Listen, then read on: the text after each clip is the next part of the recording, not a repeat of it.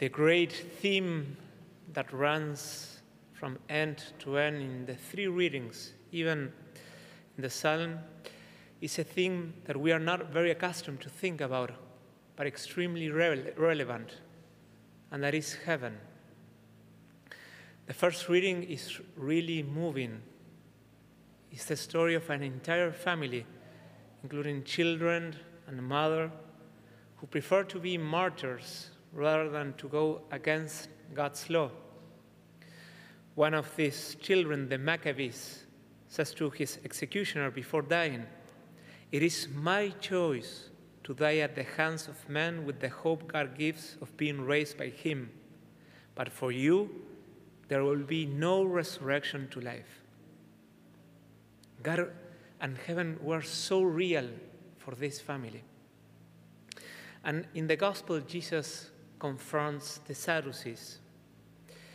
They were perplexed about heaven because they thought that heaven was a literal continuation of this life. And they present him like a sort of study case. It was not real, just to test Jesus. And that's why, because they were getting wrong, he tells them, Those who are deemed worthy to attain to the coming age and to a resurrection of the dead, neither marry nor are given in marriage. They can no longer die, for they are like angels. In heaven, Jesus is saying, we will be all be facing God.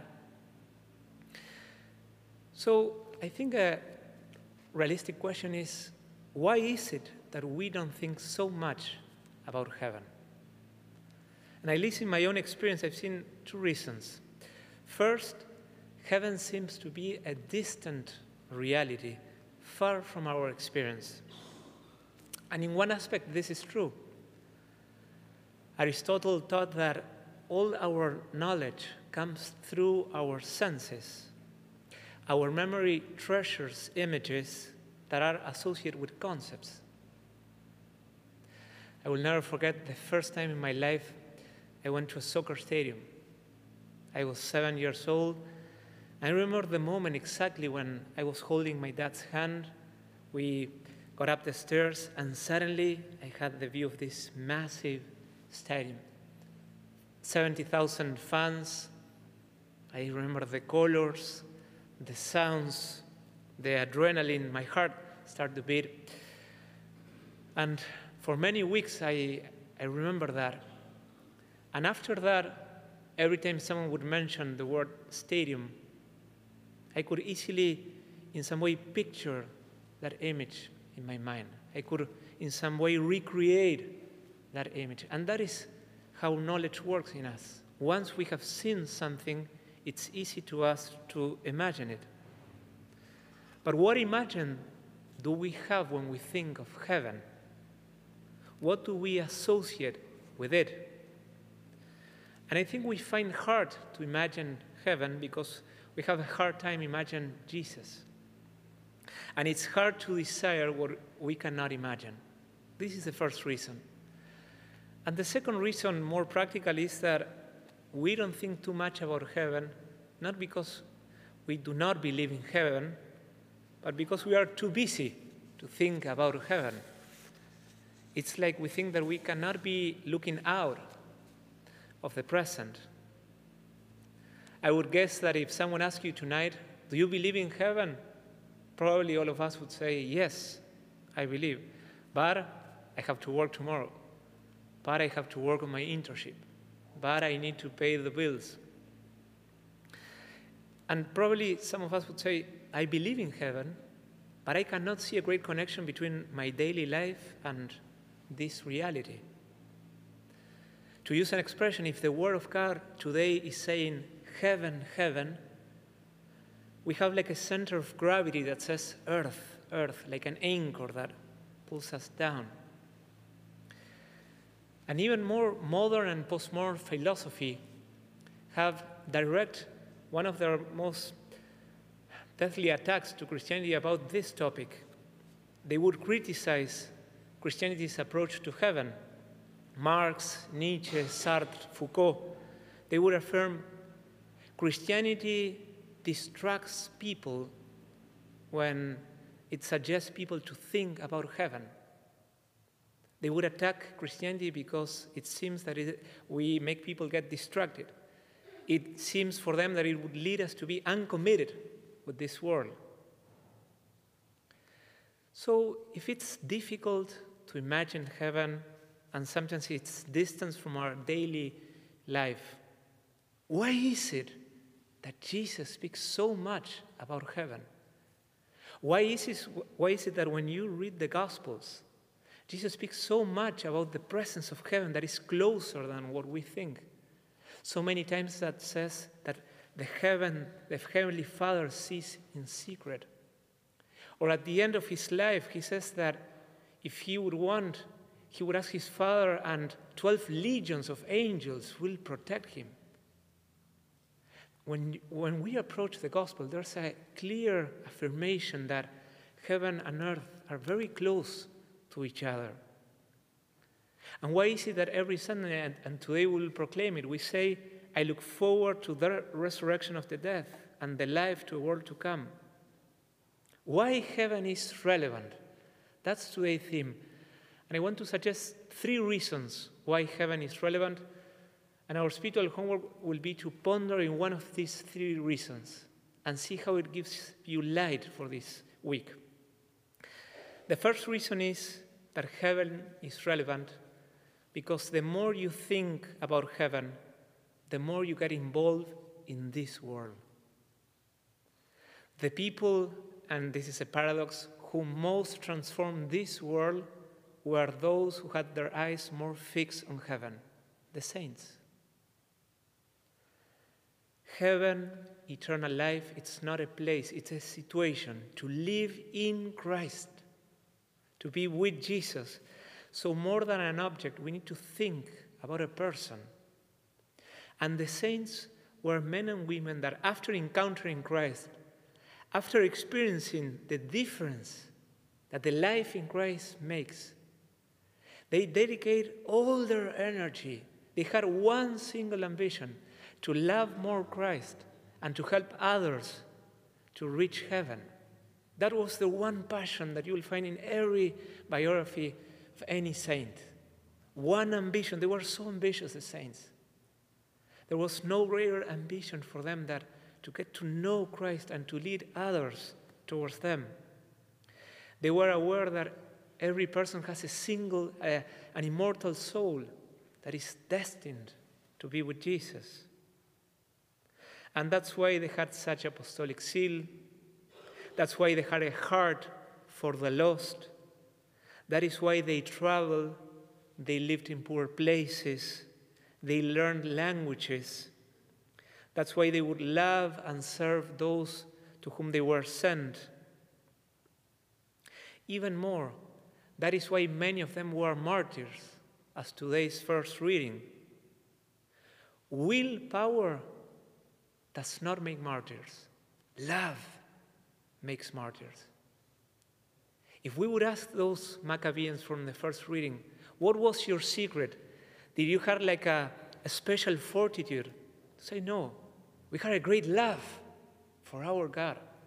Love is what produced martyrs. Love is what has led so many saints, and we ask that grace to go beyond that instinct of self protection and, and to love without counting the cost. And when you love Jesus, when you understand, as Psalm 84 says, for a day in your courts is better than a thousand elsewhere, you commit to this life more than anyone, even to the point of giving your life. This is the first reason. When we authentically fix our eyes on heaven, we get really committed with this world, contrary to what Marx and Nietzsche would think. The second reason is that in heaven, our deepest desires will find an object that fulfills them. We were designed so that we couldn't find total happiness in this life. We long for infinite truth, infinite love, infinite beauty. And that's why in this life we are not completely satisfied. A, a proof about this is that sometimes we get disappointed. I don't know if it happens to you that, for example, You are hungry, and suddenly you see like an advertisement of an amazing hamburger. It looks amazing, and you buy that hamburger and you say, Is this it? There's no more than this. But also, even more profound in relationships. Sometimes we're a bit unjust with others. We hire our expectations with others because unconsciously we ask them a love, we ask them a beauty, we ask them a source of approval that only God can give us. And when we lose this perspective, we are unjust with others. We get very demanding. And that's why it's so liberating to contemplate that people around me can give them what they can give you. And that your heart longs for some, something else. And this, that gives so much peace. An image that can help us is to think about the birth of a baby. Imagine that he, a baby is in her mother's womb. And for that baby, if we could use our imagination, that womb, it's everything. It seems huge. And, but that baby, he couldn't imagine that outside that womb there's another reality. But we adults that are here, we know the life that is waiting for him outside that womb. A life that is much broader, richer, more authentic. It's a much more luminous and beautiful world that is expecting that baby outside that womb. And when we die, I think it's very similar to what happens when we are born. We live like a small place, like the womb of a mother, and we will pass to a much bigger, brighter, victorious place where there are no tears, as Paul says, but there will be praise and worship.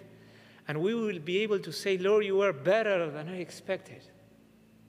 We will be overwhelmed by joy if we have the grace to be with Him. And finally, the third reason heaven is relevant. Because if heaven exists, that means that one day we will get answers to those things that we do not completely grasp during our life. Returning to example of the baby in a mother's womb, imagine somebody asking, why does a baby in a womb need an arm? Why does he need eyes if he cannot see in the womb? But the physician would say he will need them in the future. There are some things that we cannot get why we are struggling with that. But the Lord knows that one day we will need those experiences to be in His eternal presence. For example, suffering. Many times we cannot understand why. Sometimes it's easier, but sometimes not. Maybe we lost a loved one. Maybe there's an illness in your family or mental health issues. Or someone has offended you. And although we can always unite with Christ in the cross, it gives us so much hope that one day we will see all the fruit of that cross.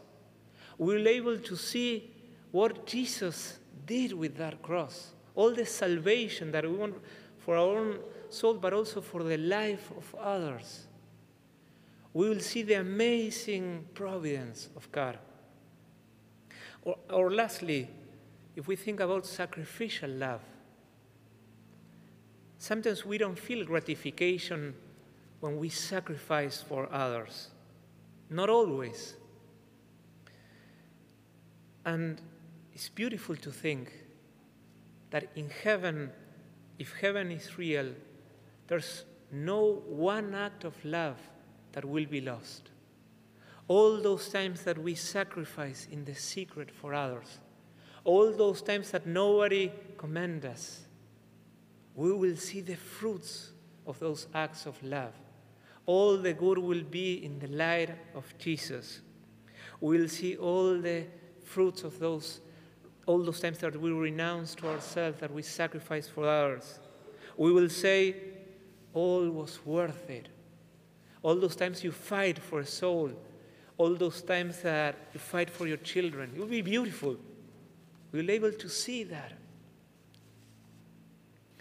Historians say that Columbus' expedition to America almost failed. And at one point, the sailors began to re- rebel and almost turn around. There was no hope. But what changed history that morning, and we pray that for us in this Mass, is that one morning, very early, they heard a cry that ran like lightning Earth, earth. Well, let us pray that in this Mass and during this week we may, from our inside, the Holy Spirit will shout, Heaven, heaven.